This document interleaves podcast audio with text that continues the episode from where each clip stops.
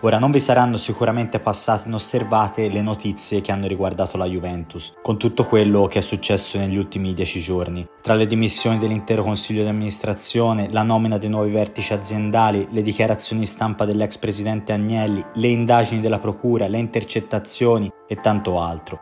Di fatti e vicende ce ne sono veramente moltissime da raccontare. Per capire però come siamo arrivati a questo punto bisogna fare qualche passo indietro un passo indietro che se la società potesse probabilmente lo farebbe di almeno 5 anni da un punto di vista finanziario, quando il bilancio della Juventus era ancora sostenibile e l'esercizio 2016-2017 si chiudeva con un utile da 40 milioni di euro. Ora, si può facilmente capire che gestire una società di calcio non è una semplice gestione di numeri finanziari, ma è piuttosto una gestione delle emozioni e dei risultati calcistici, dovendo rendere conto a milioni di persone che ogni domenica commentano quello che di buono o di cattivo ha fatto la squadra nei 90 minuti di gioco. E diciamo pure che chiudere i bilanci inutili o in pareggio non è proprio la priorità numero uno. Questo Andrea Agnelli e chi gli stava intorno lo sapeva benissimo, lo sa benissimo e forse proprio per la volontà di alzare l'asticella degli obiettivi, seguendo le proprie ambizioni, ad un certo punto di questo tragitto viene deciso di alzare il tiro e iniziare a spendere maggiormente, avendo le spalle coperte dall'azionista di riferimento Exor, che ha una potenza di fuoco in termini di liquidità pazzesca. Tutto, infatti, nel mondo Juventus ruota intorno ad Exor che è la cassaforte della famiglia Agnelli Elkan. Ecco, in questo contesto che si pongono le basi per quello che stiamo vedendo oggi. Risale infatti a 6-7 anni fa la genesi di campagne acquisti che di anno in anno sono diventate sempre più costose, fino a sfociare nell'investimento monster del 2018 per prendere Cristiano Ronaldo dal Real Madrid. Da quel momento lì, infatti, a fianco dei campionati vinti di anno in anno, i conti progressivamente cominciano a non tornare più. E a fianco della Juventus calcistica, che tutti noi conosciamo bene, l'attenzione inizia a prendersela, passatemi il termine, anche la Juventus economica, la cui evoluzione finanziaria negli anni peggiora sempre più, vittima del proprio sogno, quello di alzare la Coppa dei Campioni. Ma adesso riavvolgiamo un attimo il nastro di questa storia e andiamo con ordine, vicenda dopo vicenda, per capire come si sia arrivati ai 250 milioni di perdita dell'esercizio 2022. Questo è il 2006, la Juventus viene retrocessa in Serie B e la squadra e la dirigenza, a parte qualche giocatore simbolo, vengono smantellate. Si rinizia tutto da capo, nuovi vertici, nuovi giocatori, nuovo stadio. In questo contesto la Juventus fattura meno di 200 milioni all'anno e il titolo in borsa sembra dormire sogni tranquilli in area a 20 centesimi di euro per azione.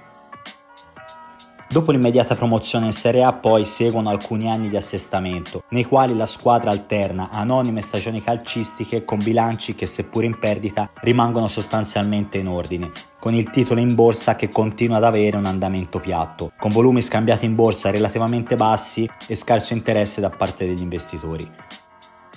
Il primo punto di svolta avviene nella stagione 2011-2012, quando la società 1 inaugura il nuovo stadio, 2 lancia un aumento di capitale da 120 milioni per sostenere finanziariamente innesti di nuovi giocatori e altri investimenti, ma soprattutto 3 assume il nuovo allenatore Antonio Conte che riporta nella primavera del 2012 lo scudetto alla Juventus, il primo di una lunghissima serie.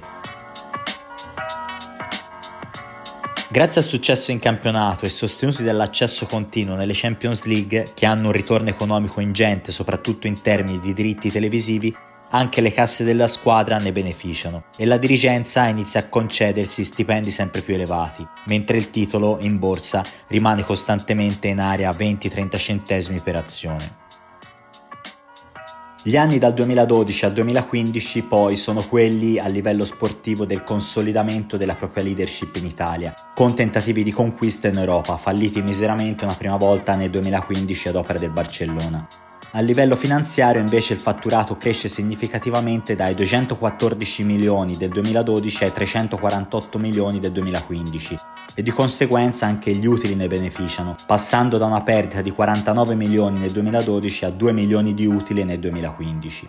In tutto questo il monte ingaggi dei giocatori passa da poco più di 100 milioni di euro a 178 milioni di euro di stipendi nel 2015 Un primo segnale è questo che la palla di neve poteva trasformarsi in una valanga. Parallelamente anche le plusvalenze sulle cessioni dei giocatori iniziano a lievitare, valendo circa 47 milioni nel 2015, un valore più che doppio rispetto a quello dell'anno precedente, quando erano state poco più di 20 milioni, e questo è il secondo segnale che la palla di neve rischiava di trasformarsi in una valanga. Dal 2016 in poi tutto diventa più veloce e frenetico. Mentre infatti la società continua a vincere campionati in Italia, il fatturato corre sempre più velocemente, spinto soprattutto dalle plusvalenze. Il fatturato di colpo infatti arriva a 560 milioni di euro nel 2017, cioè nel giro di 4 anni raddoppia e la Juventus inizia a correre anche in borsa in concomitanza con il cammino in Champions League, che nel 2017 si ferma in finale contro il Real Madrid. Ecco, in questo contesto soltanto la sconfitta in finale per mano del Real Madrid sembra raffreddare per il momento la corsa della Juventus in borsa, che arriva nel frattempo a valere più di un miliardo. Poi il 2018 è l'anno del grande botto, il colpo da biliardo. La Juventus infatti si assicura le prestazioni di CR7 e il titolo schizza nuovamente in borsa, andando sopra un euro per azione toccando dei livelli mai più raggiunti, mentre il monte stipendi supera abbondantemente la soglia psicologica dei 200 milioni di euro. Tutto comunque sembra che vada bene, la società è ambiziosa e con il passaggio di consegne da Marotta a Paratici le ambizioni sembrano avere più limiti, insieme ai giochini che sembrano sempre più diffusi sulle plusvalenze. Sul tema pubblicherò tra qualche giorno una puntata specifica perché il tema è piuttosto tecnico e merita un approfondimento a parte. Comunque tornando a noi, siamo nel 2018, la Juventus ha comprato Ronaldo per vincere la Champions e tutto l'ambiente è euforico. I tifosi prendono d'assalto il centro sportivo e i giornali escono con titoloni pazzeschi sui quotidiani e in questo contesto la società spera in un ritorno economico incredibile per l'arrivo di Ronaldo tra sponsor, merchandising e biglietti. Ecco, con il senno di poi sappiamo ovviamente com'è andata, ma in quei giorni lì, se vi ricordate bene, in molti si spendevano per lodare l'operazione che avrebbe fatto del bene non soltanto alla Juventus, ma a tutto il calcio italiano, in termini di ritorni economici e di visibilità. Purtroppo quel momento lì ex post può essere visto come il momento esatto in cui la palla di neve diventa valanga. La Juventus infatti non riesce più a confermarsi a livello europeo. Nel 2019 il monte stipendi supera i 300 milioni di euro, cioè la metà del fatturato della Juventus, e il titolo inizia a scendere in borsa, schiacciato dalle perdite che iniziano a ripresentarsi e dal lancio di un aumento di capitale per sorreggere finanziariamente i costi operativi della società. Poi, complice anche l'arrivo del Covid, tutto si complica ulteriormente. I numeri del 2020 sono davvero impietosi. Ricavi a 570 milioni di euro, spinti da plusvalenze monster da 170 milioni. Un numero davvero incredibile che faceva già storcere il naso alle persone del settore. Poi monte stipendi da 260 milioni e perdite da 90 milioni. Tutti questi numeri comportano solo una cosa per sopravvivere, un nuovo aumento di capitale da 400 milioni a distanza di meno di due anni da quello precedente che fa schiantare il titolo in borsa con gli investitori che cercano di smaltire le azioni Juventus dal loro portafoglio. Il resto è storia attuale di questi giorni. La Juventus ha chiuso il bilancio 2022 con oltre 200 milioni di perdita e le persone del settore si interrogano su come possa proseguire il cammino della Juventus da un punto di vista economico. Se cioè sia necessario un nuovo aumento di capitale in cui Exor sottoscriva interamente la propria quota e quindi ci butti altra liquidità, oppure se alternativamente Exor debba vendere la Juventus per darsi una miglior visibilità sui mercati finanziari Oppure se come terza strada Exor debba ricomprarsi l'intero capitale della Juventus tramite un'offerta pubblica di acquisto per togliere dalla borsa la Juventus. A questo punto però, avendo ripercorso brevemente questa storia, la vera domanda alla quale non c'è al momento una risposta è perché Exor in tutti questi anni ha lasciato la Juventus quotata in borsa?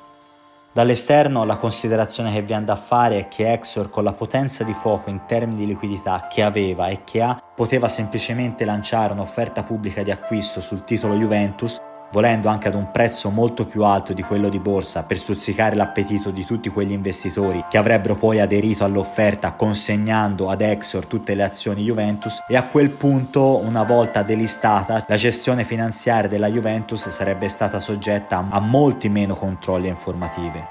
Probabilmente con una Juventus non quotata tutto questo non sarebbe neanche successo perché i requisiti di trasparenza informativa al mercato sono per definizione molto inferiori, se non addirittura assenti, per le società non quotate. Del resto, questo è proprio quello che ha fatto la famiglia Franklin quando ha comprato la Roma. Poco dopo aver acquisito il pacchetto di maggioranza, ha lanciato un'offerta pubblica di acquisto per togliere la Roma dai mercati finanziari. Avere una società calcistica non quotata infatti lascia molti più margini di manovra e di flessibilità ma questo mistero probabilmente ce lo porteremo dietro ancora per un po'. Per il momento fermiamoci qui. Io vi ringrazio come sempre per l'attenzione e vi invito a seguire il podcast su Spotify ed Apple Podcast. Ci sentiamo presto, vi aspetto.